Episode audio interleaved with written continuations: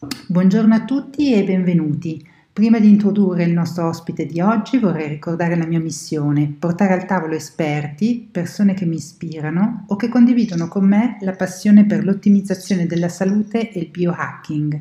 Per chi non conosce ancora questo termine di biohacking, è sostanzialmente l'arte di sviluppare il nostro potenziale.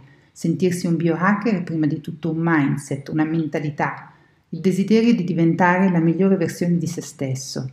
Vi ricordo che tutte le informazioni contenute in questo podcast hanno carattere puramente divulgativo e orientativo e non sostituiscono una consulenza medica o terapeutica.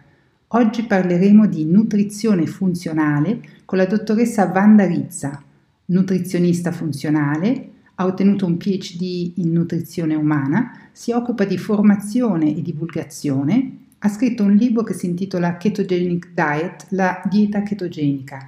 Ciao Wanda e benvenuta. Ciao Vanessa, grazie per l'invito, è un piacere essere qui con te a chiacchierare. Grazie. Sei una di quelle persone che già da giovanissima sapeva cosa voleva fare da grande. Hai sempre avuto una grande passione per la nutrizione. Ci puoi raccontare la tua storia, da dove è nata questa tua passione e perché hai deciso di proseguire i tuoi studi negli Stati Uniti? È domanda devo, con la quale devo stare attenta a non, non perdermi. Tu interrompimi se sforo, ah. perché so che le domande sono tante e sicuramente più interessanti anche della mia sola storia. Allora, hai detto bene sul, sul, sul fatto che la nutrizione mi ha sempre, sempre appassionata, però c'è da dire che effettivamente è stato un colpo di fulmine la scelta poi del percorso universitario, perché come mi è capitato di dire anche in altri contesti, io verso la fine dell'anno, l'ultimo anno di liceo classico, ero in piena crisi in realtà e quindi non sapevo cosa fare, non volevo fare medicina seppur con tanti medici in famiglia, del nonni e esempio, ma avevo un po' questa ribellione, assolutamente nulla di giuridico come era stato nel caso di mio papà, eccetera. E tramite mia mamma, che per motivi personali aveva conosciuto il campus biomedico di Roma, eh, scoprì che c'era mh, quell'anno partiva il corso di laurea in scienze della nutrizione umana, che era una novità perché in Italia non esisteva, esisteva soltanto un percorso da biologia o da tecnologie alimentari che poi permetteva di diventare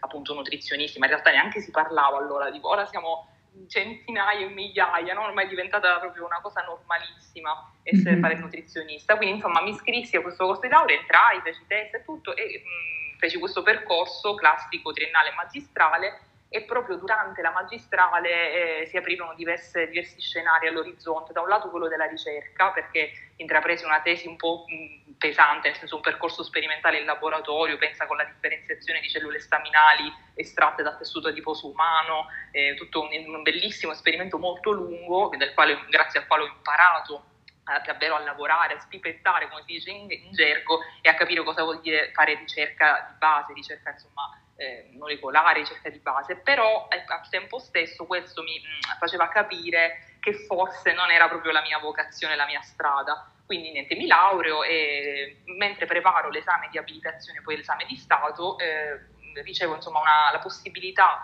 ehm, di poter andare negli Stati Uniti a lavorare per almeno un anno, questa era l'unica condizione, con il team del professor Luigi Fontana, molti di voi lo conosceranno, è un ricercatore di fama ormai internazionale, adesso si trova in Australia, si è poi spostato nel tempo e si occupa appunto di digiuno intermittente, restrizione calorica e temi affini. Figurati, io avevo il sogno di andare negli Stati Uniti, penso da, dalle elementari, non mi chiedere perché, perché non lo so neanche io, però so che volevo, forse il sogno di tanti, ma a differenza di tanti italiani non ho parenti negli Stati Uniti, quindi non avevo mai modo di dire vado, sai, dalla, dalla zia in certo. California.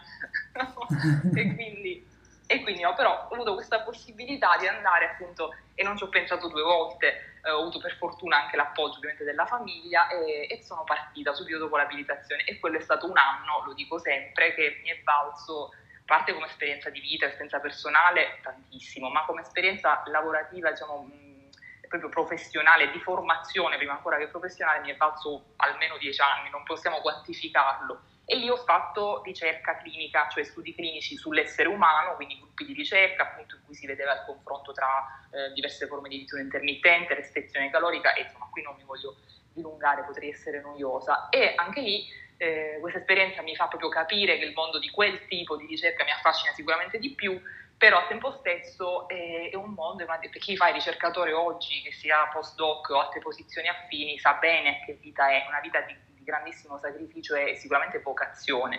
Ecco, io lì capisco che poi non è la mia vocazione definitiva, quindi torno in Italia per varie vicissitudini anche universitarie per cui mi richiedevano di nuovo a Roma, finisco il mio dottorato e eh, durante questa fase, tra l'altro poi perché questo qui, qui si, si, inserisce l'aspetto della nutrizione funzionale, perché eh, rientrando, rientrando, dagli Stati Uniti vivo malissimo il resettlement, no? la, la, come si dice in italiano? La, non mi viene il termine, aiutami, il, il, il fatto di riabituarmi no? Insomma, a vivere in Italia dopo che mi ero totalmente americanizzata come abitudini, come orari, come bioritmi e tutto e la, la, vivo talmente male che mi viene una piccola tiroidite, mi, mi, problemi con il ciclo, di tutto. E lì comincio a mettere in pratica le cose che avevo eh, cominciato ad ascoltare, a leggere, di cui mi ero appassionata in quell'anno negli Stati Uniti. E quindi là comincia la mia avventura ufficiale con la nutrizione e la medicina funzionale. Quindi finisco questo dottorato, cerco di farla breve e capisco finendo questo percorso che io in realtà voglio fare la nutrizionista, nel senso l'aspetto clinico one to one con i pazienti, voglio aiutare la singola persona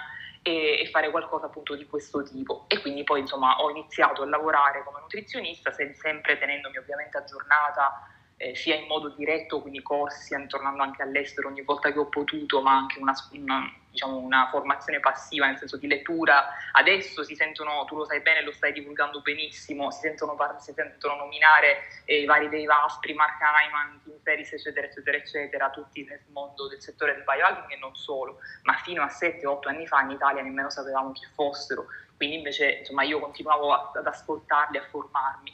E, e, nulla, inizio così la mia avventura, poi mi trasferisco a Milano per motivi insomma, personali, volevo cambiare aria, sarei tornata, lo ammetto volentieri, negli Stati Uniti, ma con i nostri titoli italiani non siamo abilitati a operare appunto all'estero in generale, tantomeno lì, avrei dovuto rifare un percorso troppo lungo per diventare poi registered dietitian e sinceramente non mi andava. E allora ho detto, vabbè, proviamo Milano e ho trovato la mia dimensione e qui, qui, qui, mi trovo.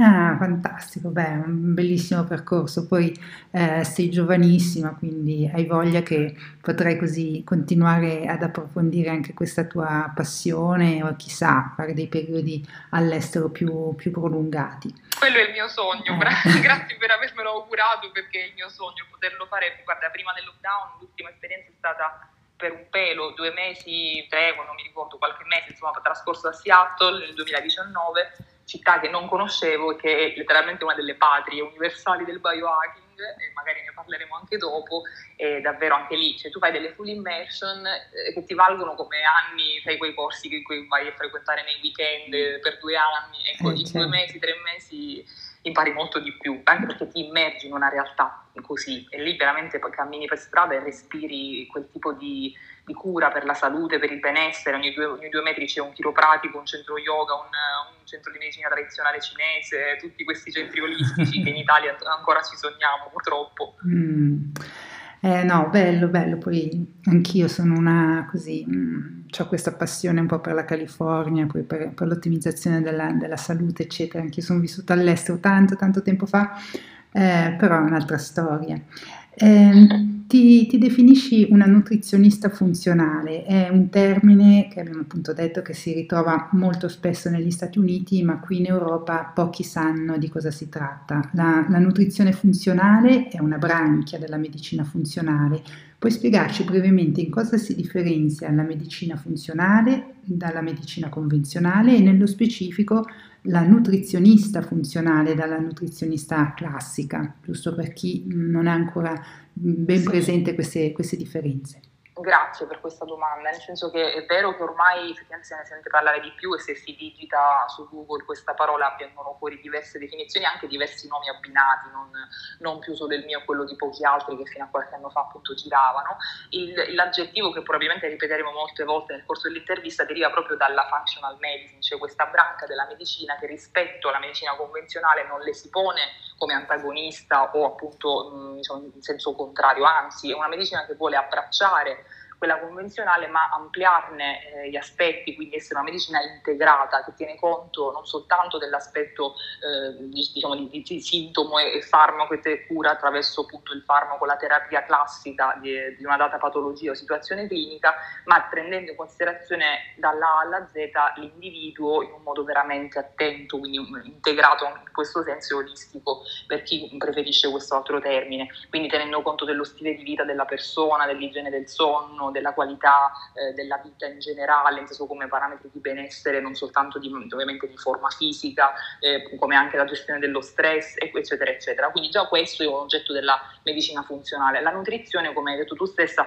le appartiene e cerca proprio di fare, di, di approfondire tutti quegli aspetti che attraverso l'alimentazione, ma anche in realtà l'integrazione sicuramente, possono migliorare o risolvere determinati stati eh, patologici e non, perché non tutti per forza dobbiamo avere una patologia o un problema per, per applicare strategie di nutrizione o medicina funzionale, però proprio un approccio, mi piace definirlo, adesso io poi eh, non amo le definizioni, sai, da, da, vocabolario, quindi ogni volta che mi viene fatta questa domanda mi rendo conto di, di dare una risposta diversa, perché penso che sia anche qualcosa in evoluzione, ormai, ripeto, se ne parla veramente tanto. E il problema è che poi si fraintende perché a volte, sai, all'omeopatia, no, non è né, né, né omeopatia, né medicina antroposofica né macro, macrobiotica, cioè non è, la nutrizione funzionale è proprio un modo di vedere la nutrizione non solo come scienza biologica, ecco potremmo forse dirlo così, ma come scienza eh, olistica letteralmente, quindi che vede l'individuo sotto tutti questi aspetti che abbiamo detto poc'anzi e che si propone insomma come aiuto, come supporto e anche come terapia, nel senso che l'alimentazione può in molti contesti fungere anche da, da terapia affiancata o meno in base alla situazione a terapie tradizionali o di altro tipo. Mm-hmm. Sì, No, eh, appunto io, io, vedo anche, eh, cioè spesso quando io parlo di, di, medicina funzionale, almeno le persone che non sono così, eh, così attente pensano che sia una medicina naturale, no? cioè alternativa, no? Eh, dove eh, cioè, è un qualche cosa che va mh, mm, appunto contro la medicina convenzionale, ma eh, invece, cioè, anch'io no, è vedo... molto concreta, anzi, a te sai perché non mi piace questo concetto di medicina naturale? Perché mm-hmm. sembra che uno debba curare un po' con, che ne so, magie per pozioni, esatto. ma non è così, è molto concreta invece perché sì. oltre a basarsi proprio sul, sull'uso di alimenti che vengono poi a loro volta definiti funzionali, tra cui rientrano anche i nutraceutici, o proprio un discorso di proprio anche formule, calcoli, combinazioni, eccetera, ma usa anche eh, tutte le, le conoscenze nel, nel, campo dell'integrazione, quella seria, ovviamente, con integrazione intendo sia fitoterapia che principi eh, insomma, sinergici alla fitoterapia stessa e mm, per quello poi si spera che, la, che il nutrizionista funzionale si formi in tal senso approfondendo, perché purtroppo queste, ecco perché, perché ti definisci nutrizionista funzionale,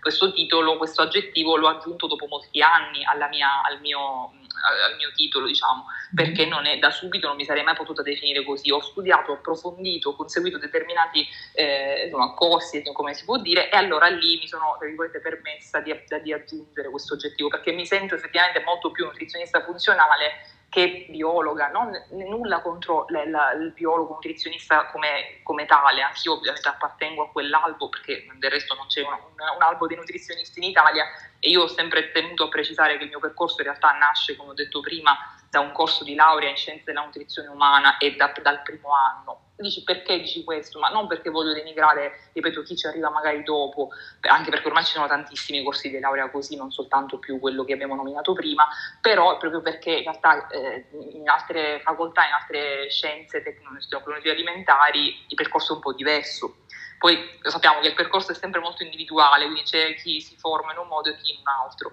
sì. però insomma, questo secondo me è importante, anche per chi oggi mi, tante volte mi viene chiesto diciamo, da, da, da ragazzi, ragazze giovani un consiglio e questo mi sento di dire loro.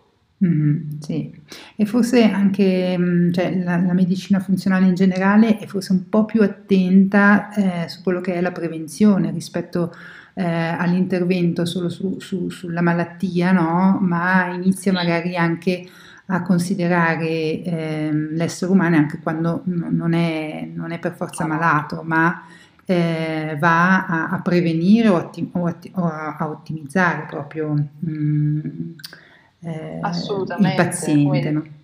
Quello che dice è giustissimo, infatti è bello anche non, non, non, chiamarci pazienti, non per forza, ma proprio persone che, che si interessano insomma, del, del bene, al benessere, allo stile di vita ed è ancora più bello quando si può agire in prevenzione, ma non una prevenzione nel senso, oh, io devo, devo, fare prevenzione, è proprio un discorso che deve venire in modo naturale, no? Certo. E assolutamente sempre più spesso mi capita di, di ricevere persone con questo obiettivo e, ed è tanto bello quanto invece una persona arriva perché ha un problema e non riesce a risolverlo con la sola medicina tradizionale. Mm-hmm. Eh, appunto, uno dei pilastri della medicina funzionale è, come dicevi tu, la nutrizione. In questo contesto si sente spesso parlare eh, di food is medicine, no? anche il dottor eh, Hyman eh, parla di food is medicine, che è il cibo e medicina. Ci puoi spiegare perché il cibo che introduciamo nel nostro corpo gioca un ruolo vitale per la nostra salute e per la prevenzione di numerose malattie? Assolutamente, allora lo, lo, lo, gioca questo ruolo perché rientra tra quei fattori che modificano l'epigenetica, cioè appunto quella parte che è in grado di eh, influenzare no, la nostra genetica e quindi la nostra predisposizione e familiarità a determinate patologie o situazioni in generale. Quindi cosa significa questo? Che attraverso gli alimenti eh, possiamo modulare poi l'espressione di geni che a loro volta codificano per proteine, enzimi, tu, tutti quei fattori che mh, hanno ciascuno una funzione specifica all'interno di cellule ed organi. Dunque, la nutrizione, l'alimentazione, il cibo può essere medicina, diciamo subito ovviamente non da solo, perché se mangiamo benissimo, ma poi tutto il resto lo, lo lasciamo da parte, siamo eh, stressatissimi, non dormiamo, fumiamo 50 sigarette al giorno, siamo sedentari, allora c'è il rischio che la sola alimentazione da sola non possa poi fare chissà quanto eh, ma quello che invece, eh, come hai detto tu giustamente, è vero, mio parere, è che è in grado di influenzare il nostro corpo perché?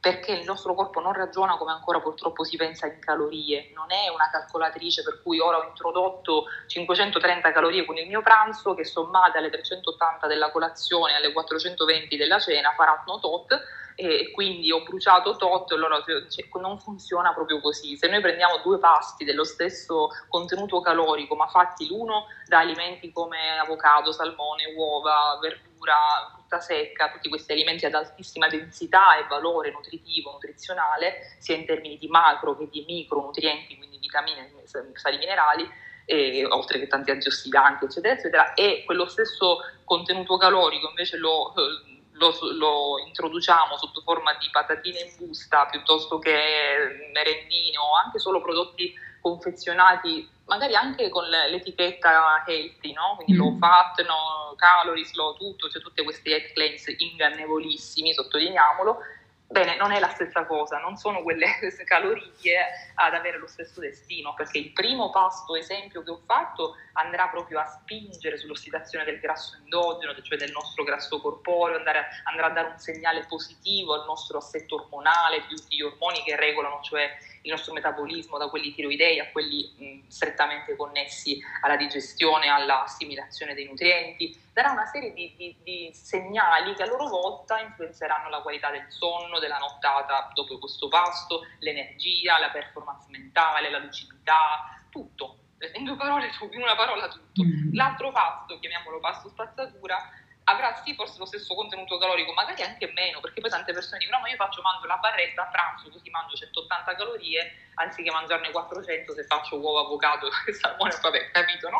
E, e, invece con quel pasto l'organismo riceve delle... Come, come possiamo fare un paragone? Cioè riceve delle informazioni veramente sterili, perché non, non veicolano quei nutrienti, non nutrienti, cioè non sono effettivamente nutritivi quegli alimenti, sono semplicemente calorie, un carburante molto, come se fosse un carburante di scarto già utilizzato, oppure ancora peggio in molti casi non riconosciuto dall'organismo. Pensiamo a tutti gli oli idrogenati oppure a tutti quegli ingredienti aggiunti ai prodotti confezionati dall'industria alimentare che noi introduciamo e l'organismo deve praticamente capire che cosa è entrato, quindi il sistema immunitario per primo si trova a contrastare queste molecole, dover, cioè a capire se può veramente ammettere nell'organismo il loro ingresso o se deve combatterle. Tutto questo ovviamente concorre anche all'infiammazione, al, al fatto che si producano sostanze mh, di scarto, sostanze ossidanti e, e capisci proprio che, bene che l'esito di uno o più alimenti all'interno del nostro corpo, che è una macchina incredibilmente complessa e al tempo stesso affascinante, è davvero diverso. Quindi in questo senso il cibo può essere medicina, in un caso proprio in casi poi di eh, risposta proprio al, al, al, al, cibo, scusami, eh, cioè se ci sono patologie autoimmuni, allergie, quelle vere, piuttosto che situazioni infiammatorie croniche, tanti, tutti i tipi di patologie, anche patologie degenerative e, e, in generale nel soggetto sano sicuramente bene non fa non, tener, non tenerne conto perché vai comunque a, a, stressare moltissimo il tutto il corpo, quindi il sistema immunitario già citato, ma anche banalmente il fegato, la tiroide, tutti i nostri organi che devono eh, per forza di cose avere a che fare con eh, la qualità di quello che, che mettiamo in bocca. Mm, no, chiarissimo. E, um, quali sono i principi di una nutrizione funzionale? Che, con, che, consigli puoi dare a una persona che vuole avvicinarsi a un'alimentazione più funzionale? Un po' adesso hai citato alcuni alimenti, eh, sì, quali sono sì. un po' le, le, basi o delle guideline di base? Sì, diciamo che gli alimenti vengono quasi per ultimi, potremmo dire, nel senso che il primo consiglio che do è smettere di ragionare in calorie, smettere di usare quelle app che calcolano tutto, o meglio, se proprio lo si vuole fare per un giorno o due per rendersi conto di quello che effettivamente si mangia, ma io consiglio più che usare l'app di fare un diario con carta e penna, eh, un record delle 24 ore, un diario di, della durata che si vuole, scrivere non solo quello che si mangia, ma anche e soprattutto a che ora lo si, lo si fa quel pasto e come ci si sente dopo. Quindi osservarsi, già questo è un approccio funzionale e non tradizionale che molti danno per scontato, ma non lo è, perché molte volte mi sento dire, io chiedo sempre un diario alimentare compilato prima della, dell'incontro con me, col paziente che viene per la prima volta e molto spesso mi sento dire la compilazione del diario mi ha messo in crisi, non sono riuscita a compilarlo oppure mi sono reso conto eh, di come mangio diversamente da quello che pensavo, cioè mi capita davvero spesso, quindi osservare sicuramente già è un, fare un passo enorme in avanti in, questo, in quest'ottica. E poi appunto eh, smettere di credere a tutto quello che ci viene detto dalla pubblicità, dalla, da tutte le cose diciamo, delle, delle, relative alle etichettature, agli alimenti circolanti, nel senso c'è per fortuna anche una divulgazione di quella, quella seria che ci mette in, in, allerta, ci aiuta a discernere, a distinguere i prodotti validi da quelli meno validi e fa anche emergere tutte le varie frodi alimentari, eccetera, eccetera. Mi riferisco proprio invece al fatto che molto spesso i nutrizionisti, in primis, i medici, chi parla, insomma, chi si fa portavoce anche della, dell'alimentazione a livello divulgativo, parlano in termini eh, limitanti, non voglio dire scorretti, ma molto limitanti e limitati, quindi in calorie, un discorso di, cioè di molto, molto, generico. Invece uno dei principi cardine della nutrizione funzionale è la personalizzazione, quello che va bene per me va sicuramente bene per te allo stesso modo. E ma questo veramente vale per tutti, cioè talmente particolare cias- ciascun organismo che capire quello che ci fa stare meglio, quello che invece è bene allontanare non è assolutamente facile, per questo l'ascolto che possiamo fare in prima persona lo dobbiamo fare e poi dobbiamo affidarci a chi davvero sa applicare questa nutrizione funzionale, perché l'altra caratteristica è proprio quella di avere talmente, non più che tante, avere delle strategie diverse che tengono conto appunto del, della digestione, della, della, qualità del sonno, del, della, dell'orario dei pasti, quindi del bioritmo, della circadianità della persona. Allora, la nutrizione funzionale usa tutti questi strumenti che per poi tradurli in eh, strategie da inserire nei piani nutrizionali piuttosto che nel, eh, nella predisposizione appunto di un percorso non solo nutrizionale ma anche di integrazione e um, utilizzo per esempio dell'attività fisica affiancato alla, alla, dieta. Sto facendo degli esempi molto generali. Certo ma è proprio per ehm, insomma, far capire che non c'è una, una, regola, non c'è una linea guida, ecco, possiamo dire, potremmo dire questo, lo dico con tutti i rischi che ne conseguono. Esistono le linee guida come in ogni paese, che ogni tot anni vengono, come si dice, eh, ripubblicate, revisionate, eccetera, e ti devo dire che io non le guardo neanche più, ma da anni, nel senso mm-hmm. che eh, non, non nel senso, possono anche dire delle cose sicuramente giuste, alcune, eh, però è proprio una sorta di, di, di, di elenco, di, decalogo molto sterile a mio parere, che non tiene conto della, della diversificazione del, degli individui. Mm, sì, no, concordo, anche se non sono un'esperta, ma eh, sì.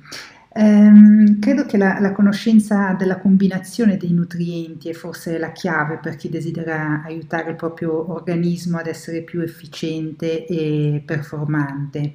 Eh, potresti elencarci alcune regole che ci aiutano a comporre i nostri piatti? Tu hai detto che siamo tutti unici, è vero, eh, però ci sono secondo me delle regole eh, che tutti possono un po', mh, mm, cioè, migliorare e anche capire in modo così semplice qual è, qual è l'approccio mh, più, più, semplice e anche più ehm, spontaneo per, per mangiare mh, meglio di prima, no? Cioè magari non è perfetto per quella persona lì perché ognuno ha le sue proprie intolleranze o, o altri problemi, però se già so, si incomincia a focalizzare quello che in grandi linee è un, un piatto composto bene, ehm, eh, è un buon inizio. Quali sono i macronutrienti che non devono mai mancare in un, in un piatto? Assolutamente, questa domanda è correttissima e, e, da un lato ovviamente diciamo non si può generalizzare, ma dei principi di nutrizione funzionale ci sono e come ovviamente, quindi eh, senza ripetere nuovamente il discorso, delle calorie possiamo dire senz'altro che si smette finalmente con questa branca della nutrizione aggiornata che definirei eh, di demonizzare i grassi, demonizzare i grassi naturalmente contenuti negli alimenti, quindi quelli buoni, permettetemi eh, di chiamarli così, quindi mi riferisco sia non per forza a grassi insaturi, perché poi a volte sai c'è chi ancora un po' più, chi legge di più, diciamo, i grassi saturi assolutamente no, ma dipende, nel senso che l'uovo stesso contiene una parte di grassi saturi, ma questi grassi saturi sono talmente sani che poi vengono comunque metabolizzati a livello poi di fegato e altre parti insomma, del corpo da essere trasformati anche in insaturi, ma questo è proprio un esempio che mi è venuto in mente perché parlavo da poco delle uova e mi era stata fatta questa domanda. In realtà eh, appunto non demonizzare i grassi in generale e saperli usare senza paura, quindi in un, in un pasto di non parto più nemmeno dalla verdura, forse perché lo diamo per scontato, ma mh, lo diciamo invece anche ovviamente che la verdura non dovrebbe mai mancare non dico in tutti i passi della giornata, uh, perché magari non tutti a colazione gradiscono l'estratto piuttosto che aggiungere una verdura a un omelette, ma nei pasti, insomma, nel, nel pranzo e nella cena eh, non dovrebbe mai mancare e non è una cosa che tutti fanno perché c'è gente che la mangia due volte a settimana capite bene? Ma non è soltanto un discorso di, mh, mm, di fibra, perché mangiare mettere verdura, un vegetale nel piatto, nel, nel, nel, pasto che si fa, in realtà permette anche di digerire meglio tutto il resto, perché fornisce all'organismo la cosiddetta acqua di vegetazione, che è diversa dall'acqua che possiamo bere dal bicchiere appunto durante il pasto, in quanto è ricca di enzimi, di sostanze che stimolano la secrezione poi a loro volta di enzimi digestivi nel nostro corpo endogeni e ottimizzano tutta la digestione. Quindi abbinare la verdura variando tra quella cruda, quindi non solo cruda, attenzione, ma usando anche quella cotta, perché c'è chi demonizza quella cotta perché si perdono i nutrienti, ma in realtà specifichiamo che se la, se la verdura la cuociamo poco e possibilmente la ripassiamo o la trifoliamo la affoghiamo, cioè la utilizziamo attivata dal calore e dall'olio d'oliva, a maggior ragione a contatto con il calore, ecco, quella verdura cotta acquisisce letteralmente un potere enorme, nel senso che ha uno stimolo sul nostro fegato che, che pochi altri alimenti hanno, in senso positivo ovviamente, quindi abbinare una, una, fonte proteica che può essere appunto il, il, pesce piuttosto che le uova, piuttosto che la carne, diremo anche due parole su, sulle proteine ovviamente, a una verdura ripassata è, è diverso che mangiare quella stessa proteina con il pezzo di pane, le patate o la pasta. Poi mm-hmm. queste ultime cose che ho detto, ossia i carboidrati, possono anche essere in un pasto, ma diciamo che le cose che non devono mancare sono la verdura, i grassi buoni, banalmente anche solo l'olio d'oliva, piuttosto che i semi messi nell'insalata, semi di zucca, semi di qualsiasi tipo, piuttosto che la manciata di frutta secca, piuttosto che eh, alimenti proteici ma naturalmente più ricchi di grassi appunto buoni come il salmone, le già citate, che citerò sempre, uova, piuttosto che i tagli eh, i, di carne e pesce un po' più appunto grassi, cioè non dobbiamo aver paura di questi alimenti. E volevo giusto precisare il discorso dei diciamo, delle proteine, perché anche qui vedi, le domande sono potenzialmente poi aperte, nel senso che si possono iniziare a sentire certo. argomenti con ogni domanda. E la, la, fonte proteica, un po' mi viene detto, eh, ma ha detto la carne, ci tengo sempre a specificare che io non sono contrario al consumo di carne, ma soltanto di un certo tipo. Purtroppo non è ancora così facile eh, in Italia, ma come in tantissimi paesi, in realtà mangiare carne sana, carne davvero che deriva da uh, allevamenti non intensivi, quindi allevamenti al pascolo, all'aperto, nei, nei, quali gli animali sono effettivamente lasciati vivere in pace e, e, e, stando bene e soprattutto mangiando erba, ricordiamo che sarebbe erbivoro l'animale destinato poi alla produzione di carne per l'essere umano e non da nutrire a cereali come avviene nella maggior parte degli allevamenti tradizionali e quindi quel tipo di carne io lo ammetto a chi per ovvi motivi la vuole includere, chi poi per motivi etici non vuole mangiare, si, si, insomma, diventa vegetariano o vegano, per carità. Però quando stiamo parlando un po' più in generale, dico ok, non è questione di dire no, eh, no carne, poi magari sai non mangio la carne, ma mangio dalla mattina alla sera eh, i, i, taralli confezionati e le, le brioscine e il formaggio light. E, ecco, siamo sicuri che l'organismo è molto più infiammato così che mangiando una fetta di carne una volta a settimana, eh, perché poi sono frequenti questi luoghi comuni con conseguenti eh, comportamenti idonei, insomma non idonei, cioè quindi eh, diciamo grassi buoni, fonti proteiche che molto spesso per, soprattutto le donne tendono a o e, e proprio omettere, ignorare, non, non considerare, in molti diari alimentari vedo le proteine comparire timidamente a volte solo la sera, mentre la mattina si comincia con eh, il pane, la marmellata, le fette, le fette biscottate o i cereali, eh, possibilmente con latte di riso, con tutti questi alimenti ricchissimi di carboidrati, sani e meno sani, poi a pranzo si continua con eh, riso e verdure, pasta in bianco rigorosamente e poi forse a cena si vede comparire un po' di pesce, delle uova o magari una mozzarella, ecco che è il massimo della salute, perché diciamo ovviamente scherzo. Ecco, non è così, nel senso che il fabbisogno proteico è un qualcosa anche lì di molto discusso anche a livello di nutrizione funzionale, è una cosa individuale che dipende sia dal sesso, uomo, donna, ma dall'età, dallo stile di vita, una persona più attiva, una persona meno attiva, ma io aggiungerei che dipende molto anche dallo stato della, di salute inteso come composizione corporea, cioè non vedo moltissime donne che hanno una massa muscolare che grida, che urla pietà, che urla aiuto letteralmente, quindi l'introito proteico in quelle persone è fondamentale per sostenere il metabolismo dei tessuti magri.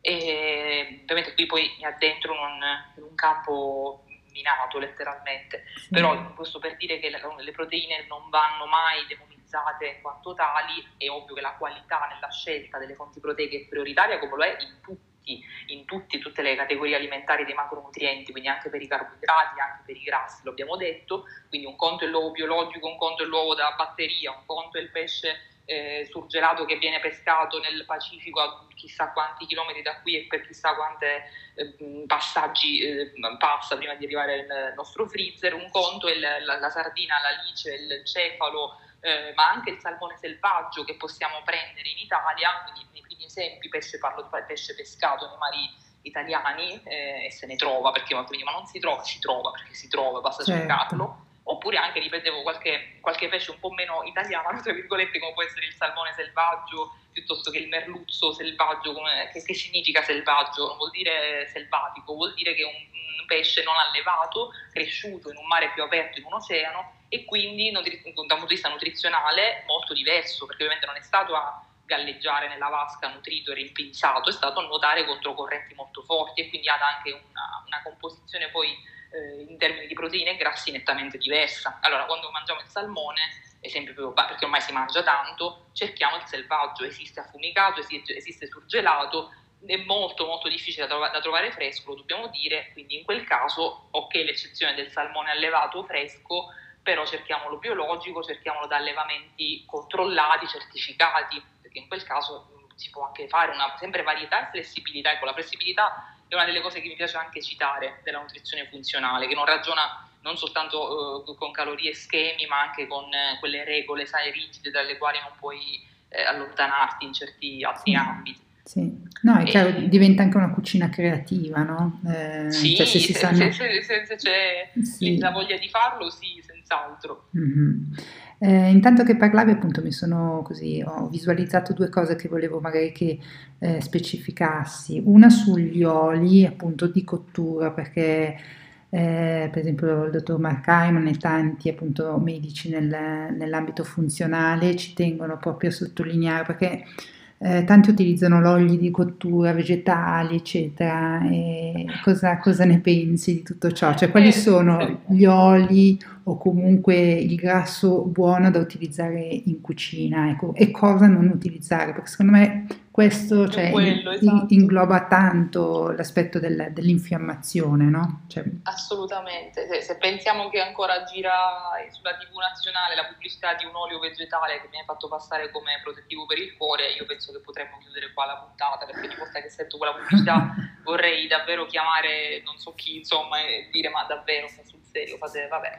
Quindi assolutamente domanda per la quale ti ringrazio, anzi, perché vedo tantissimi carrelli al supermercato pieni di olio di semi, di, di olio in plastica, cioè lasciamo perdere. Allora, l'unico olio che ehm, possiamo ammettere in realtà è quello più facile perché è il nostro re della tavola italiana è l'olio extravergine d'oliva, da usare non solo a crudo, ma anche appunto per ripassare, trifolare, fare il soffritto, fare delle cotture in forno. Non dobbiamo aver paura di questo eh, letteralmente fluido proprio pieno di, soltanto pieno di, di, di, eh, di, vantaggi nutrizionali. E attenzione per fare il fritto, ad esempio, che non va anche esso demonizzato, ma può essere fatto, a patto di farlo bene, con, seguendo insomma, tutte le regole per la frittura che magari riserviamo a una puntata a parte, se no parlo davvero tutto il giorno. E, dico, in quel caso si può usare olio d'oliva, che anche se non extravergine, è comunque nettamente, è un olio comunque eccellente ed è nettamente superiore a tutti i vari oli di semi che vengono utilizzati anche qui se per il tema stiamo flessibili, se mi viene chiesto, se mi viene detto io l'olio d'oliva la frittura non, non lo amo perché da quel si sente l'oliva, allora eh, usiamo eventualmente l'arachide, se magari è un dolce che dobbiamo fare, non una cosa come il pesce o come delle verdure in pastella, l'olio d'arachide puro, non seme mischiato ad altri, né girasole, semi misti piuttosto che palmisti e queste schifezze varie, è più simile come punto di fumo e profilo di acidi grassi, ossia molecole che costituiscono appunto l'olio, all'olio d'oliva.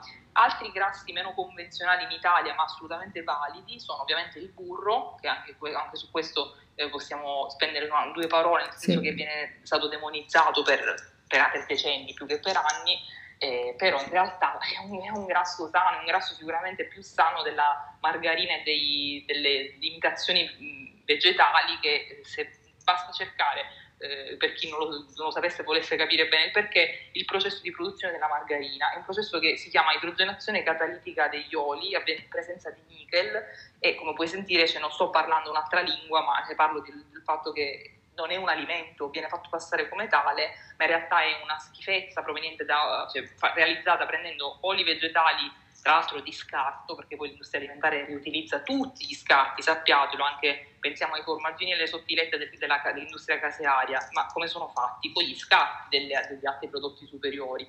Diffidate sempre da questi prodotti eh, un po' così, ma si capisce che non hanno proprio chissà che, che, che, che, consistenza e che sapore. Quindi dicevo della margarina, questi oli vegetali vengono eh, idrogenati, cioè addizionati eh, di, di, queste, di, queste, molecole per aggiungere, per trasformare la consistenza da liquida a solida, altrimenti come fai a, a somigliare al burro e a durare sullo scaffale? E questo avviene in presenza di un catalizzatore metallico, quale il nickel, e insomma il procedimento si, si commenta da solo, quindi mm-hmm. il burro può essere utilizzato anche ogni tanto in, in, in cottura, per esempio per le uova. E poi ormai si stanno diffondendo anche in Italia l'olio di cocco piuttosto che il ghee, cioè queste forme mh, senza lattosio, quindi indicatissime anche per gli intolleranti o chi non gradisce insomma, assumere eh, questo tipo di alimento, che hanno un'altissima stabilità al calore, questo non è da, da sottovalutare come vantaggio, anche più alta di quella dell'olio d'oliva, quindi difficilmente bruciano, difficilmente producono sostanze tossiche, naturalmente se non, non spariamo la fiamma eh, a 2000 e sempre attenzione anche a come cuciniamo, come usiamo la, i grassi in cottura e possono invece anche fungere da ingredienti, chiamiamoli così, funzionali in regimi eh, più, più, particolari come la chetogenica, il digiuno intermittente, regimi più ricchi di grassi e ovviamente poveri di carboidrati in questo caso. Perché? Perché contengono delle sostanze, delle molecole più che sostanze molto caratteristiche, mi riferisco in particolare all'olio di cocco, al suo eh, diciamo, fratello, insomma, MCT oil o MCT, insomma, olio MCT appunto dalla sigla di queste carine molecole che sono trigliceridi a catena media che vengono assorbite dall'organismo senza attivare il metabolismo dei grassi alimentari classico, ma arrivano direttamente ai mitocondri dove vengono ossidati prontamente per produrre energia e quindi è come dare un boost, una spinta molto molto forte al nostro consumo di grassi, quindi mm-hmm. mica male insomma. Sì. No, benissimo, magari appunto aggiungere, l'hai un po' citata questa cosa, cioè io per esempio utilizzo eh, l'olio d'oliva fino a temperature tipo eh, 180, 180 e esatto. poi quando supero quella, cioè quando mi faccio appunto le uova come dicevi, eh, preferisco, beh io mi faccio il, il ghee in casa partendo sì. dal, dal burro eh, biologico, però lo si può anche comprare, questo va ad altissime temperature, cioè io praticamente con quelle due cose, l'olio extravergine d'oliva e il ghee o appunto sì. a volte il burro mh, mm, faccio, faccio, tutto. Chiaro che non, per esempio non, non faccio i... Eh, come ne hai citati prima, i, non mi viene neanche la parola, si vede che l'ho eliminata, i, quando, la frittura, ecco, la frittura non, sì. non, esiste, ecco, almeno da me, poi sarò magari troppo... Eh, ma perché non ti piace o perché ne hai paura? Ma perché appunto la frittura anche lì, mh, mm, cioè bisognerebbe utilizzare, cioè col, col burro ghee eh, o col burro non potrei farla e con l'olio d'oliva ho paura appunto che, che va a, a ossidarsi. Tu... No, ma in realtà guarda, secondo me è soltanto un rompere il ghiaccio perché basta munirsi della, della, della pentola adatta, quindi acciaio, non di dimensioni troppo grandi, troppo larghe, sì. né troppo... Cioè, per, per, ogni cosa poi c'è una, una, una procedura. Sì. Io ho la fortuna di avere una nonna che frigge in un modo meraviglioso, ah. quindi le cose come cioè, so, la, la sardina fritta piuttosto che il carciofo in pastella, piuttosto che il calamaro oppure altre verdure che ci si può sbizzarrire, sono delle cose che credimi, quando io le mangio eh, da lei o le rare volte in cui le faccio io, ma per una questione più di tempo che di, che di, di, di non farle perché non voglio, io sto, sto, quasi meglio di quando mangio le mm. cose non, non fritte, nel senso che il fritto ha quell'effetto simile a quello che dicevo prima della, della verdura ripassata, cioè tutto ciò che è, come posso dire, un po' più spinto come preparazione, di conseguenza di gestione e assorbimento, eh, non deve essere visto come un pericolo per l'organismo. L'organismo ha bisogno ogni tanto di una sorta di, eh, di scossa, cioè di essere preso e dire ok, adesso processa questo alimento un po' più complicato, cioè non dico che dalla mattina alla sera dobbiamo mangiare fritti, attenzione, non mi fraintendete, sì. è proprio un discorso invece che una volta a settimana può benissimo essere considerato. Ah, ci sono tante altre poi eh, piccole eh, cose di cui tener conto, per esempio il fatto di mangiare nello stesso pasto in cui prevediamo il fritto una verdura in questo caso preferibilmente cruda per quel discorso di veicolo di acqua di vegetazione che dà mm-hmm. proprio una, un aiuto, una mano a, al fegato e, a, e, non solo, anche all'intestino per gestire questo fritto mm-hmm. che arriva. Mm-hmm. Poi la pastella, la farina che usiamo, eh, piuttosto che la, la, la, procedura è fondamentale perché impanare una fettina di carne piuttosto che una sardina o una lice non è una cosa così banale, credimi. Mm-hmm. Quindi cioè, va fatto, ci sono poi c'è il fritto dorato, il fritto panato, il fritto infarinato e basta. Ci sono tante, queste sono tecniche di cottura che non vanno improvvisate. Attenzione, io ovviamente qui stiamo chiacchierando, ma dietro certo. ogni parola che dico c'è una, una conoscenza, un approfondimento, sì. una tecnica, in alcuni casi se parliamo di cotture, che non può essere improvvisata ovviamente. No, ma ci tenevo anche così a affrontare questo tema perché già soltanto il fatto di accennarlo poi uno magari va ad approfondire o si approfondisce certo. in un'altra situazione, un po' come la, la storia anche delle, delle pentole, no? Anche qui si potrebbe aprire un altro, un'altra parentesi su, sulle Guarda, prime. la facciamo breve, solo acciaio, così, solo acciaio Unix e proprio se vogliamo per alcune cotture la ghisa piuttosto che queste proprio che non si usano il ferro, queste cose che okay. non si usano più, ma evitate tutti questi antiaderenti, anche se dicono no teflon, no quello, no l'altro, evitiamoli, prendiamo l'acciaio inox, usiamo le cose veramente innocue, innocue perché tutto a lungo andare può lasciare poi in cottura delle sostanze poco simpatiche che, che, entrano negli alimenti di conseguenza nel nostro organismo. Benissimo, io utilizzo la ghisa perché appunto non... Sì. Eh, bene, allora sei, sei, riuscita a rispondere anche a una domanda che, così, che pensavo fosse più, più, complessa da rispondere, ma sei andata dritta. Eh, abbiamo parlato appunto di, di, macronutrienti, ma vorrei anche che ci parlassi di, di, micronutrienti. Qual è il tuo approccio agli integratori? Quindi... Ah, belle, belle queste domande. Allora, il mio approccio è un approccio molto, molto, molto pignolo, sono assolutamente esigente eh, ai limiti del...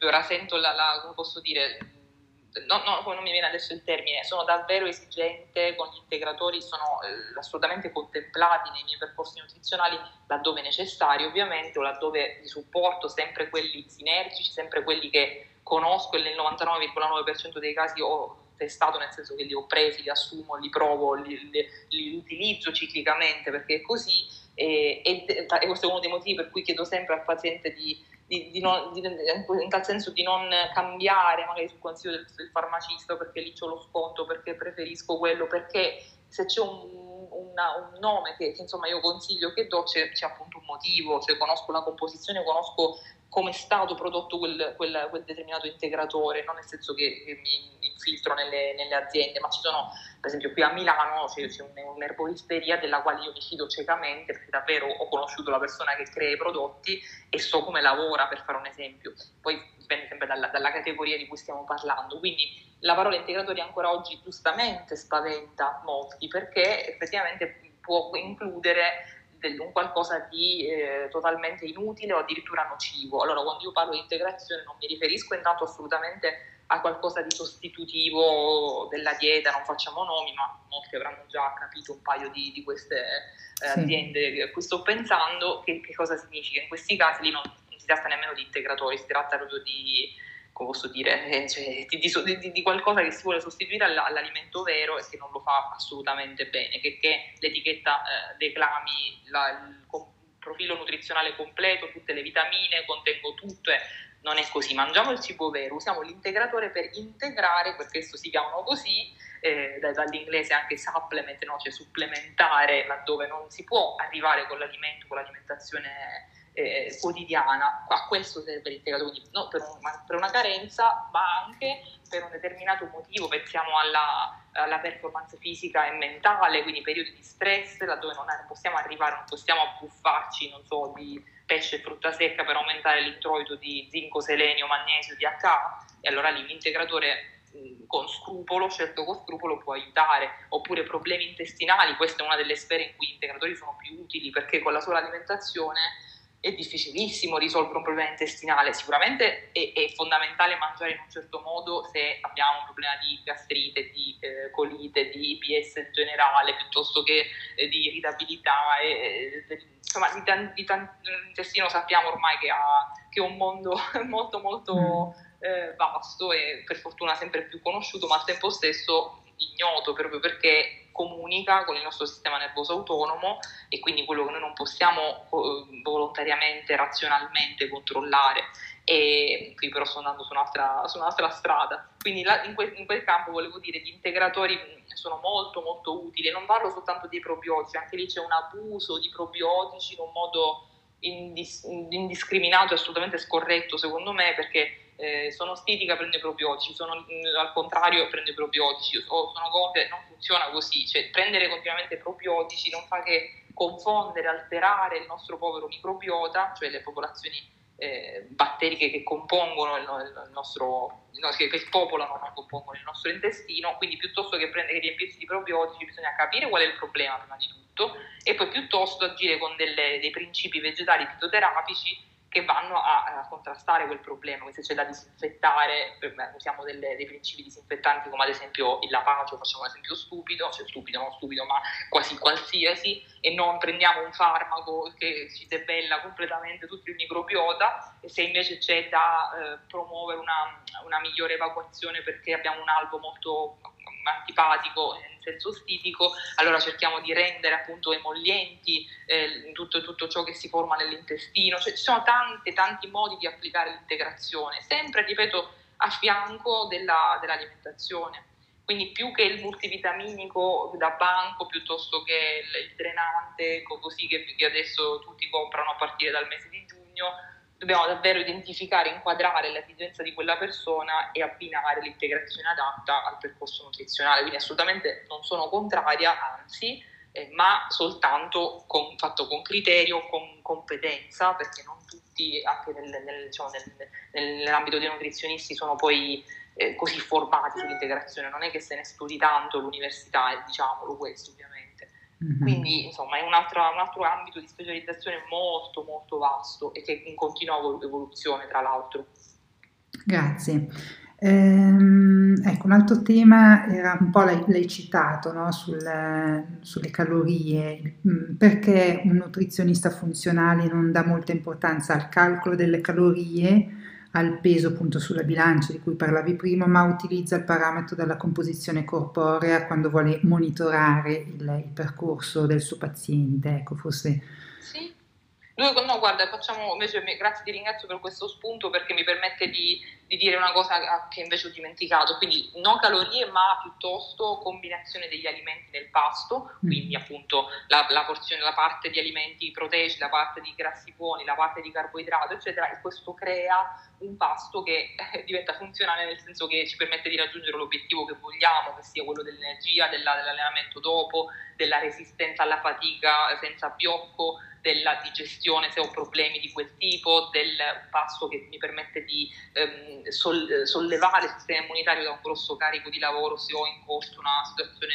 autoimmunitaria attiva, quindi il passo funzionale è molto diverso dal passo calcolato dal, dal, dal software di, di, programmi dietetici, proprio per questo, perché si basa sulla sinergia, sulla combinazione e anche diciamolo sul timing, cioè sul quando faccio questo passo, a che ora, non inteso come mh, orario sul calendario, sull'agenda, ma orario relativamente alla tua giornata, alla giornata della persona, alla, quando si alza, al fatto che lavori da casa piuttosto che debba prendere un treno, quindi debba fare colazione prima o dopo, se si allena, eh, se va a dormire tardi, presto, se si sveglia di notte, cioè tutti i, i pasti devono essere composti tenendo conto di, queste, di tutti questi aspetti e eh, potendo eh, in modo concreto modificare, migliorare aspetti che del, nella vita della persona possono essere migliorati e poi invece eh, questo, tutto questo si riflette sul concetto importantissimo della composizione corporea, e cioè che il peso sulla bilancia di cui siamo tutti schiavi, cioè ancora purtroppo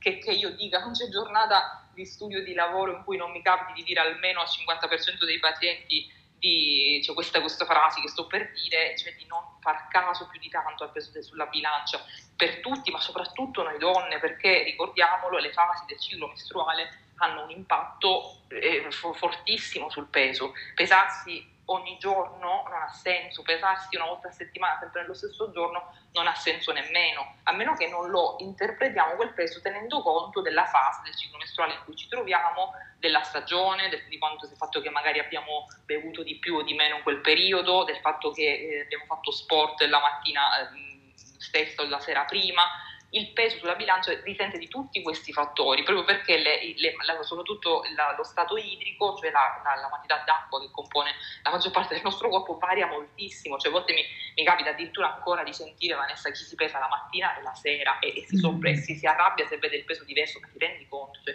ma lì veramente mi, viene, mi devo trattenere per far, far capire a quella persona che che, che, sta, cioè, che, davvero non ha senso una cosa del genere. Certo che la sera il peso è diverso, solo, solo per quello che uno ha mangiato e introdotto, ma anche per come ha scambiato liquidi con l'esterno, bevendo, facendo pipì, mm. sudando, andando a cose. Cioè, è normale, ma stiamo scherzando. Eh, Eppure sì. c'è chi è ancora attaccato. Invece la cosa importante è come siamo fatti dentro, cioè quanto grasso viscerale c'è, se è nei range del, del grasso essenziale, quello cioè che ci serve per, per la sopravvivenza, o se è invece sopra i range diventa quindi infiammatorio è negativo, e quanto, quanto, come sta il tessuto muscolare, quindi i tessuti magri, anche il tessuto osseo, le matrici, appunto la componente di acqua, di liquidi, e tutta la composizione corporea è importante. E non vuol dire che dobbiamo fare un'impedenziometria al giorno, andare dal nutrizionista ogni due settimane per farla, semplicemente teniamo conto, cioè possiamo monitorare in modo, mh, potremmo dire, passivo, ma in realtà non passivo, cioè mh, affidabile secondo me, un modo casalingo, intanto lo specchio, perché poi siamo tutti molto capaci di, di vederci allo specchio e di, di giudicare certo. quello che vediamo, se, se, ovviamente se non, se non, entriamo poi nell'ambito della, mh, delle, dis, delle, dismorfismi, cioè delle, delle, alterate percezioni corporee, ma lì è un altro ambito ovviamente, e, e, ma soprattutto dei vestiti, cioè il pantalone che mi stringe, che mi cade più largo, più lento, più aderente sul fianco, sui, sui glutei, sulle cosce, piuttosto che la maglietta che tira, la camicia, il eh, décolleté. Sì. Tutte queste cose sono cose molto affidabili perché effettivamente eh, dire, riflettono i cambiamenti interni di composizione corporea. Il solo peso non serve a niente secondo me, piuttosto se proprio una persona un po' più precisina e vuole dei dati da monitorare, prendesse le misure con il vecchio caro centimetro da sarta e sono quelle anche, anch'esse molto molto affidabili. Mm. No, sfondi una porta aperta. Io non ho mai posseduto una bilancia, quindi poi tanti ah. mi dicono: Ah, ma perché tu sei sempre stata magra? bla bla, però appunto anche lì il fatto di essere magri non è una, una sicurezza, insomma, ci sono... No, certo, eh, ci sono tantissime persone magre che hanno un grasso viscerale sopra il range desiderabile e una massa muscolare che è carente mm. e questo non è una buona composizione corporea, quindi assolutamente non è sinonimo di salute magrezza. Sì, esattamente. Eh, nel tuo approccio alla salute e al benessere la nutrizione non è l'unico aspetto che prendi in considerazione, l'hai citato diverse volte, credi molto nel miglioramento dello stile di vita come parte integrante eh, del percorso con i tuoi pazienti. Quindi consideri il sonno, l'attività fisica e la cura del tempo libero fattori fondamentali per il miglioramento del proprio stile di vita. Puoi spiegarci perché questi aspetti sono così importanti per la nostra salute? Assolutamente, quello che hai detto è assolutamente vero e molto spesso infatti io passo più tempo della visita a parlare di orari eh, della giornata, di chi gestisce la spesa, i pasti, dove si, dove si, lavora, dove si mangia quando si è al lavoro, piuttosto che appunto di, di alimenti, di, di, calorie assolutamente o, o, parte strumentale della vita. Preferisco chiacchierare su, col paziente di quelle cose. Perché? Perché sono una, una, parte fondamentale del puzzle, senza la quale non, non, non, lo finiremo mai, non lo potremo mai vedere incorniciato e, e al completo e bello nella sua interezza. La qualità della nostra vita dipende davvero da tutti i tasselli come abbiamo visto all'inizio, quindi eh, se mangiamo bene ma poi non riusciamo a dormire bene o eh, a tutto quello che abbiamo già detto, quindi sport o troppo poco o troppo, stress esageratamente alto e questa è una delle cose purtroppo più frequenti con le quali mi trovo insomma, a dover fare i conti. Sai quante volte mi capita di parlare con le persone infelici o frustrate o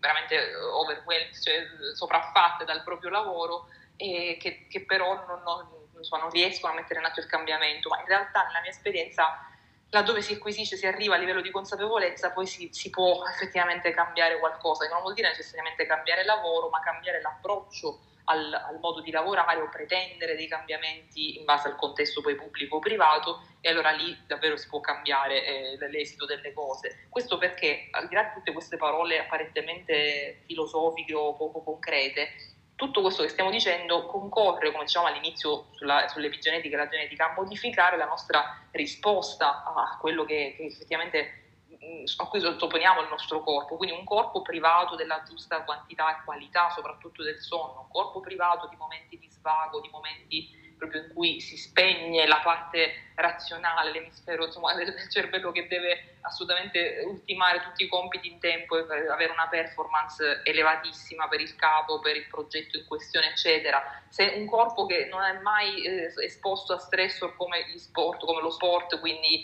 una, un diverso mo, tipo di movimento da quello diciamo, classico del, del, muoversi per andare al lavoro o per, per girare in casa o fare le scale, ancora un corpo che eh, non, non, è mai nelle condizioni di fermarsi e respirare in un modo consapevole piuttosto che eh, spegnere, la, la, staccare la spina dagli input classici e andare invece ad ascoltare eh, una, della, la musica, un concerto altro, tutte queste cose letteralmente hanno un destino a, a breve e lungo termine, a breve attraverso l'espressione di ormoni, di molecole infiammatorie, di sostanze di, di, di, vario tipo che vanno proprio a fare da messaggeri, poi a comunicare al nostro sistema nervoso e a tutti gli organi di, cioè, endocrini, quindi anche la tiroide, pensiamo che è delicatissima la tiroide nei confronti dello stress. Guarda caso, se ci pensiamo, molte tiroiditi quando vengono diagnosticate? Dopo forti stress, mm-hmm. dopo che una persona ha subito uno stress acuto come può essere un lutto piuttosto che un trauma o dopo che una persona per qualche anno,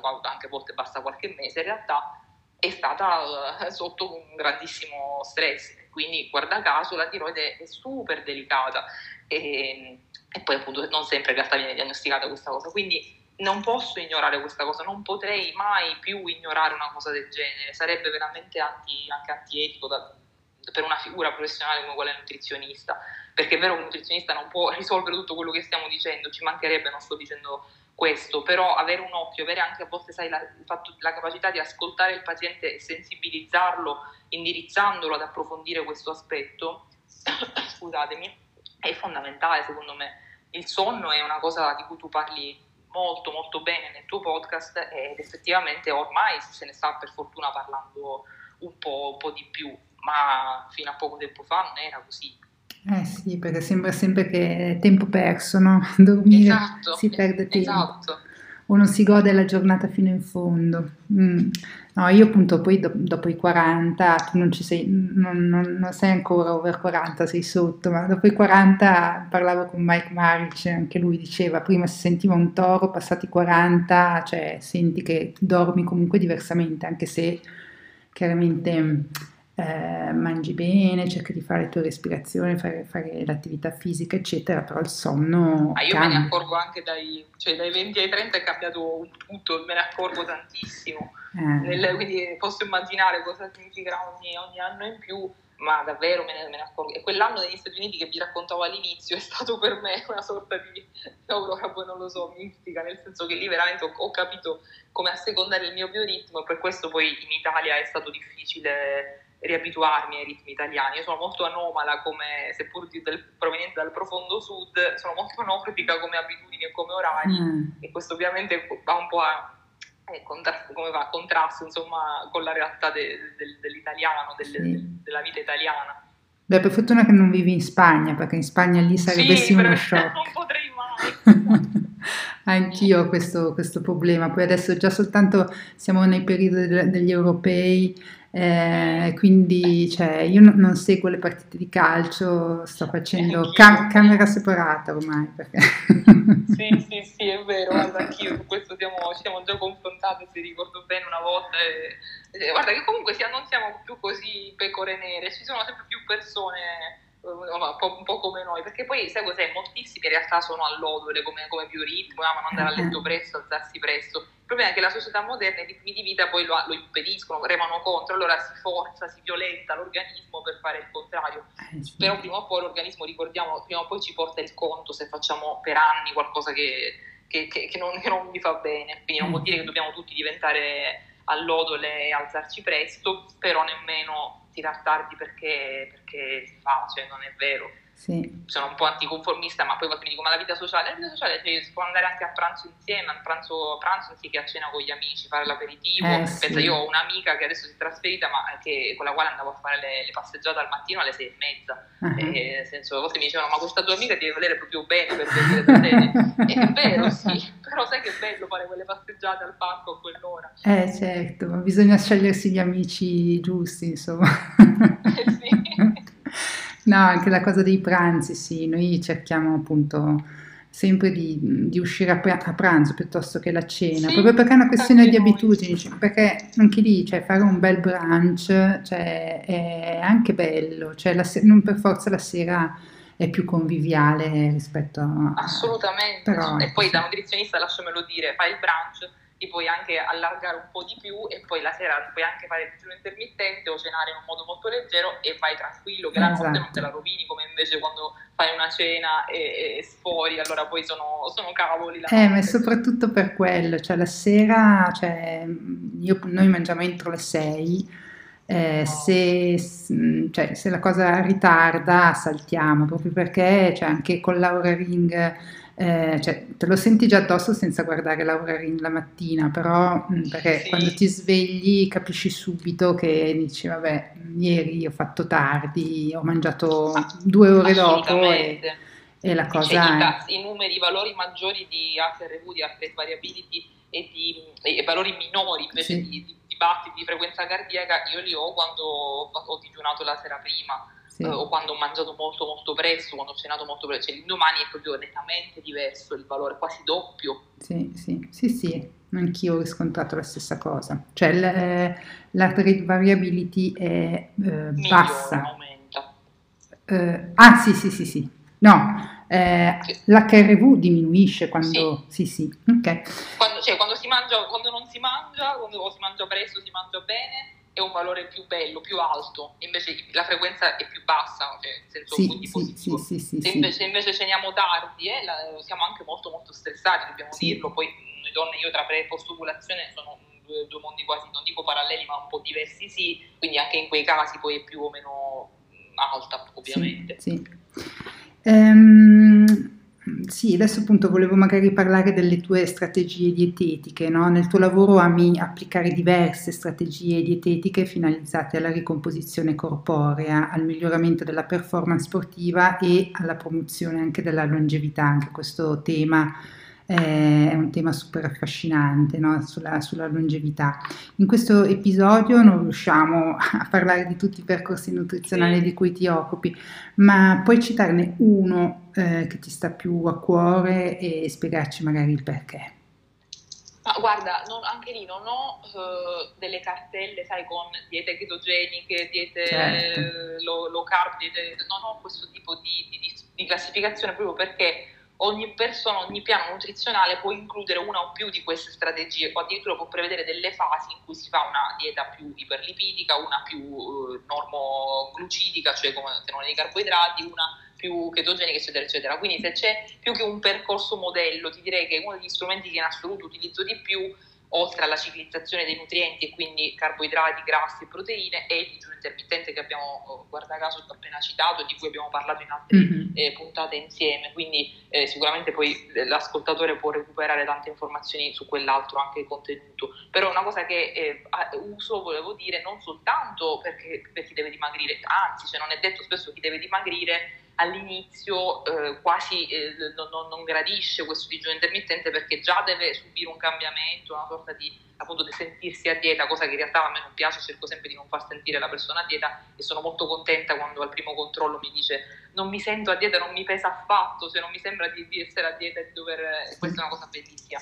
Però dicevo in generale anche proprio come discorso della longevità, il digiuno intermittente è una cosa alla portata di tutti, naturalmente se applicata correttamente, in questo serviamo noi cioè, a guidare la persona a farlo nel modo eh, più corretto per, per, per, per, se stesso e, e senza far danni. E questa è una cosa che sicuramente mi piace moltissimo, della quale ho visto nel tempo tanti, tante tante risposte ovviamente, sia soprattutto positive, ma anche risposte di persone che invece hanno tirato la corda, hanno, l'hanno fatto male, l'hanno fatto di testa loro e poi alla fine invece abbiamo visto che non andava bene appunto in questo modo. Quindi ti direi questo, ma un altro che mi piace citare è il discorso che faccio con molte donne eh, più o meno giovani, in età appunto fertile, nella, con le quali distinguiamo un'alimentazione pre e post ovulazione, ovulatoria semplicemente non vuol dire che fanno due alimentazioni totalmente diverse eh, nelle due metà del, del, ciclo, però ci sono delle differenze significative in termini soprattutto di, di rapporto di nutrienti, di carboidrati e anche di ehm, appunto, frequenza di digiuno intermittente piuttosto che intensità dello sport, perché? Per assecondare, sia per assecondare il, più che assecondare, per ottenere un, miglioramento della composizione corporea, quindi una perdita corretta del peso in base a questo aspetto ormonale del ciclo, sia per molti casi per regolarizzare il ciclo stesso, che molto spesso invece non è appunto regolare e giova molto di un'attenzione ad alcuni alimenti da assumere in alcune fasi, da limitare in altre e protocolli vari. Mm-hmm. Interessante. Eh, sì, poi appunto il, la puntata, l'episodio che abbiamo fatto sulla donna e digiuno intermittente, su tutti gli episodi che ho fatto finora è quello più gettonato, te lo dico. Ah, che bello, sono contenta perché vedi, quella è una cosa che, a cui tengo tantissimo perché da una decina d'anni che, che bladero di questo digiuno intermittente che all'inizio, come dicevamo prima, nessuno ne parlava veramente pochi in Italia, no? anzi mi guardavano tutti male quando ne osavo parlarne poi tutti hanno cominciato a parlarne, ma molto pochi hanno mai sottolineato le differenze tra uomo e donna, quindi bisogna stare molto attenti a digiunare. Cioè, io ho appena detto lo uso, mi piace, lo, ne sono una promotrice, ma attenzione, di quello fatto in un certo modo, non delle forme sì. eh, insomma, un po' fanatiche che si diffondono. Per, per, vogliamo dire un esempio, cioè, vogliamo dire una cosa banale, anche qui noi donne non gioviamo quasi mai del digiuno che prevede il salto della colazione, ma molto di più eh, di quello che invece prevede l'anticipo e il salto della cena. Sì. Quindi questa è una cosa che invece molto spesso mi viene chiesta, non posso saltare la colazione? No, sarebbe sì. meglio di no. Sì. Eh, tu pensi, io adesso appunto è il, è il, pasto che prediligo la colazione, ma fino, non so, fino forse 25 anni io, io non riuscivo proprio a mangiare la mattina, proprio una cosa che non riuscivo a fare e adesso quindi se ce l'ho fatta io, nel senso, c'è cioè proprio una questione proprio di, eh, di abitudine dove in, cioè, il tuo corpo impara, il tuo, cioè, impara proprio il, il ciclo sì, per, circadiano. Eh, dare un carburante sotto forma di cibo, ovviamente poi dipende che cibo gli dai, mm-hmm. determina una serie di reazioni che a loro volta vengono interpretate e alle quali viene risposto da parte della tiroide, del fegato, del, del tutto l'assetto del, degli ormoni come il cortisolo piuttosto che l'insulina, eccetera, e poi determinano la, conseguenza, la conseguente giornata metabolica, mm-hmm. intendiamo. Quindi è vero che c'è gente che non ha mai fatto colazione e che sta benissimo, non dico di no, ma non vuol dire che quegli organi di queste persone non facciano una fatica tripla per far sì che la persona stia bene tutto il giorno. Sì. Quindi è vero che il cambiamento è difficile, ma esorto sempre le donne, ma anche io in realtà a provare a cambiare questa cosa e vedere come sì. si sta meglio effettivamente. Sì. No, poi casi in cui No, anch'io non avevo, non avevo, problemi, però arrivavo a mezzogiorno che se non, avevo, non, vedevo il piatto lì sul tavolo incominciavo a diventare anche cattiva. Eh. Ecco, vedi, e invece, invece, adesso, nel senso, fa, facendo una bella colazione, cioè vivi anche eh, le ore che subito dopo, cioè fino anche alle due posso anche tranquillamente andare avanti, ma perché appunto c'è un, un equilibrio diverso, quindi...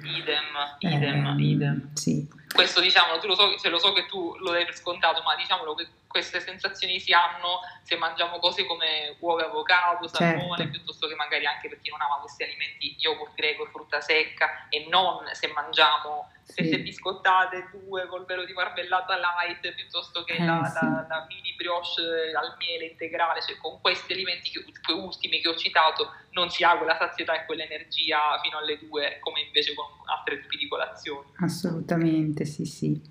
Io ne ho qua un, un, esempio in casa che dopo i 50, cioè sempre fisico magro perché la mia compagna maestra di tennis, non so se te l'avevo eh, accennato, e, e, lei appunto quando andava dal medico faceva gli esami diceva ah tutto a posto, beva pure le, le bevande così zuccherate eccetera eccetera, i, i, come si chiamano le, le fette biscottate la mattina, ne mangiava un vagone, poi un po' prima dei 50 anni, eh, stanchezza cronica, alle 10 esatto. arrivava sul campo stanchissima eh, e lì appunto nessuno ti dice, dice ah sì ma è normale, in menopausa o ti dicono queste cose, no? Invece eh, la cosa veramente incredibile è che quando uno cambia l'alimentazione e eh, cioè riprende l'energia. Quello che mettiamo in circolo al, al mattino, entro prima, le prime due ore, andiamo là, dal risveglio determina, cioè dà all'organismo il segnale del carburante da usare, mm-hmm. zucchero o, o, altro, altro eh, vuol dire sì. proteine, grassi, quindi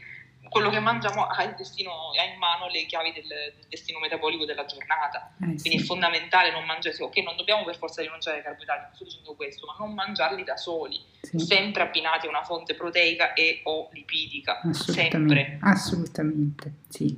Anche se appunto si ha appunto, un fisico dove uno dice, ah ma tu stai bene, perché uno dice, ah ma io mangio in un certo modo solo se ingrasso, no, non necessariamente uno può fare tanta attività fisica, essere così, eh, sembrare a posto posto, ma ha tutti, cioè, ha tutti altri segnali che non, non vanno bene. Ecco. Assolutamente, assolutamente. Eh, mi piace moltissimo la citazione Discipline is freedom, cioè la disciplina è libertà. Tu cosa ne pensi? La disciplina è una caratteristica innata in una persona o una mentalità che si acquisisce con, con il lavoro?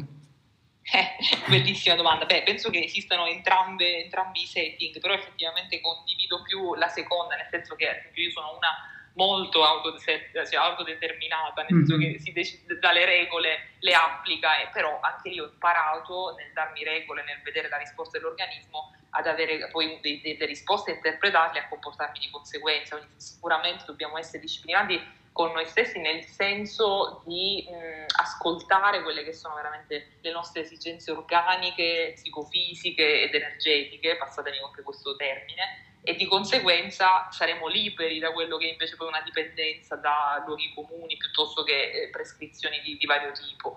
Quindi bellissima questa citazione che hai fatto. Mm. No, poi io ti capisco, siamo due capricorni. I capricorni hanno una tendenza un po', non so se poi tutti que- gli ascoltatori credono in queste cose, però io trovo che è già un segno che si autodisciplina tanto e anzi magari ogni tanto deve imparare a lasciare andare, a sì. non cercare troppa perfezione, ma a, a così a, a fare senza, senza, limitarsi in queste cose. Eh, prima di chiudere abbiamo già così superato un po' il tempo solito. Io però... non ho neanche l'orologio davanti. Bene, bene, bene, mi fa piacere. Eh, prima di chiudere questa intervista vorrei chiederti di condividere con noi la tua routine giornaliera. Sei una libera professionista, una donna con tantissimi impegni, ma sono sicura che pianifichi la tua giornata con molta attenzione. Ehm, puoi condividere con noi quali strategie e tecniche hai adottato per ottimizzare il per tuo sopravvivere. Sì. per sopravvivere. Eh, allora, bellissima domanda, dico subito, dipende da moltissimo, cambia in base alla stagione, io non tantissimo in realtà, ma come ho accennato prima, io sono una lodola pura, quindi molto mattiniera, quindi la cosa che poi cambia di più tra inverno ed estate, in base appunto all'ora solare, solare legale, è la mia, la mia, mia prima ora, io mi alzo da anni tra le, no, tra le 5 e 30, 40, anche se in realtà mi sveglio prima, verso le 5 sono sempre già sveglia, e dopodiché cosa faccio? Passo i primi 10-15 minuti, anzi no, prima ancora, eh, sempre, ma con abitudine automatica, cioè riuscirei a, ad andare dalla camera da letto al soggiorno senza passare dalla, dall'acqua fredda del lavandino, quindi mani, polsi, soprattutto i polsi e tutto il viso con acqua molto fredda, che ora fa piacere, ma in inverno meno, eppure lo faccio perché mi aiuta molto a svegliarmi, anche se vabbè, sono già una persona attiva al risveglio, però questa cosa mi, mi, piace molto e la consiglio a chi invece fa fatica a tirarsi giù dal letto. Sembra una cosa stupida, ma è da fare prima ancora di bere l'acqua. Quindi poi il bicchiere d'acqua che ci serve non perché fa bene e fa dimagrire, ma perché serve al nostro fegato e ai nostri reni per riprendersi dopo una nottata di lavoro ininterrotto, incessante. E poi dicevo 10-15 minuti di, di, journaling di, o diario, insomma scrivo, eh, guardo l'ora ovviamente, vedo un attimo eh, alcune cose, poi dipende da quello che se voglio scrivere una, delle cose mie piuttosto che scrivere qualche pianificazione di cose alle quali ho pensato la sera prima e così via, butto tutto giù su carta in modo che poi possa iniziare la giornata e poi 9 volte su 10 faccio attività fisica, cioè io mi alzo così presto sia perché mi piace sia perché effettivamente tra le 6 e le 7, 7 e mezza in base alla giornata posso fare sport senza che la testa sia occupata da pensieri di lavoro e, e vari ed eventuali. Quindi il telefono va in modalità aereo la sera verso le 8 e mezza, 9 e lo riattivo dopo le 7 al mattino anche se sono sveglia appunto da, da, più di un'ora. Perché? Perché quell'ora è ancora mia e per me non ci sono per nessuno. Non che mi cercano alle 6 di mattina per fortuna, però è proprio una cosa mia. Quindi vado a fare, vado, per ora sto andando prestissimo al parco ad esempio. Eh, piuttosto che allenarmi in casa e poi comunque fare sempre ecco l'esposizione alla luce è una cosa eh, fissa infatti in inverno soffro perché devo aspettare le 7 per vedere un po' di, di luce e, e, quindi prima faccio qualcosa in casa, mi alleno in casa e poi appena posso esco, anche se per meno tempo di quello che vorrei. Questa è un po' la, la prima parte, poi la, dal punto di vista lavorativo la giornata è sempre diversa, che, che, si tratti di lavoro in studio piuttosto che di lavoro da casa, piuttosto che eh, di lavoro con i pazienti oppure di divulgazione, quindi interventi aziendali e cose del genere. E per fortuna è variegato il mio lavoro, altrimenti mi annoierei un po' dopo un po' E poi cos'altro? Beh, la, routine serale è molto, in realtà molto noiosa, nel senso che siamo molto casalinghi, quindi cerchiamo quando possibile di cenare presto, poi leggiamo quasi sempre o vediamo qualche film, non guardo tv.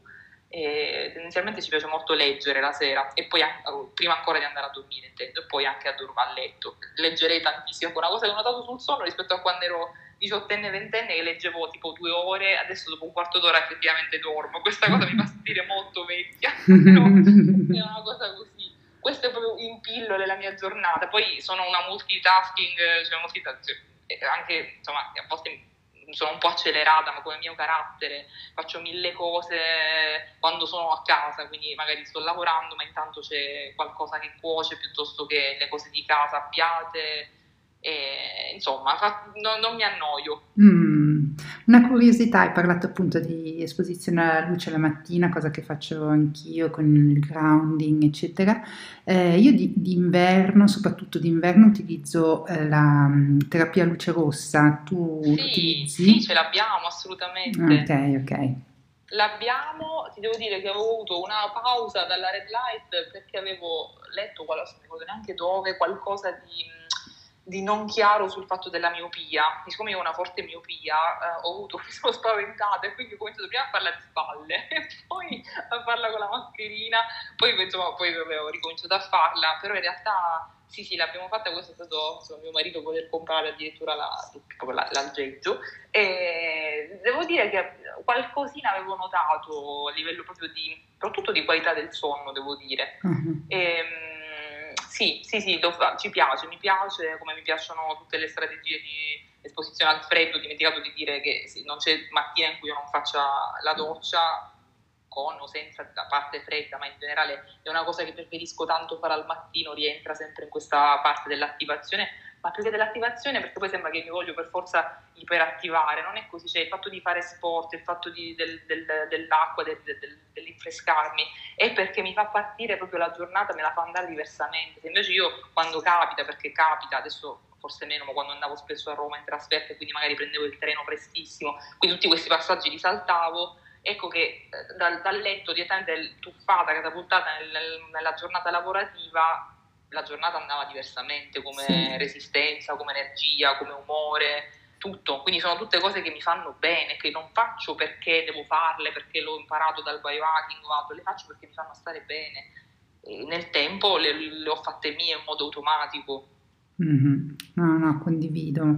Eh, poi appunto iniziare la giornata eh, quando ancora tutto tace, sicuramente mh, mm, cioè, ti dà un altro tipo di, così, eh, di freschezza è poi. È sì. bellissimo andare al parco sul Presto e, no, e poi non sono l'unica, eh, cioè qui a Milano sono vicino a un parco molto grande. Certo, in inverno spesso sono l'unica, poi appunto da avere a volte, non dico paura, ma da essere davvero io e il parco, che non ti dico è bellissimo ultimamente col fatto che fa molto molto caldo, come sappiamo, effettivamente alle 6 e un quarto c'è già folla, tra virgolette, quindi mi fa sorridere questa cosa.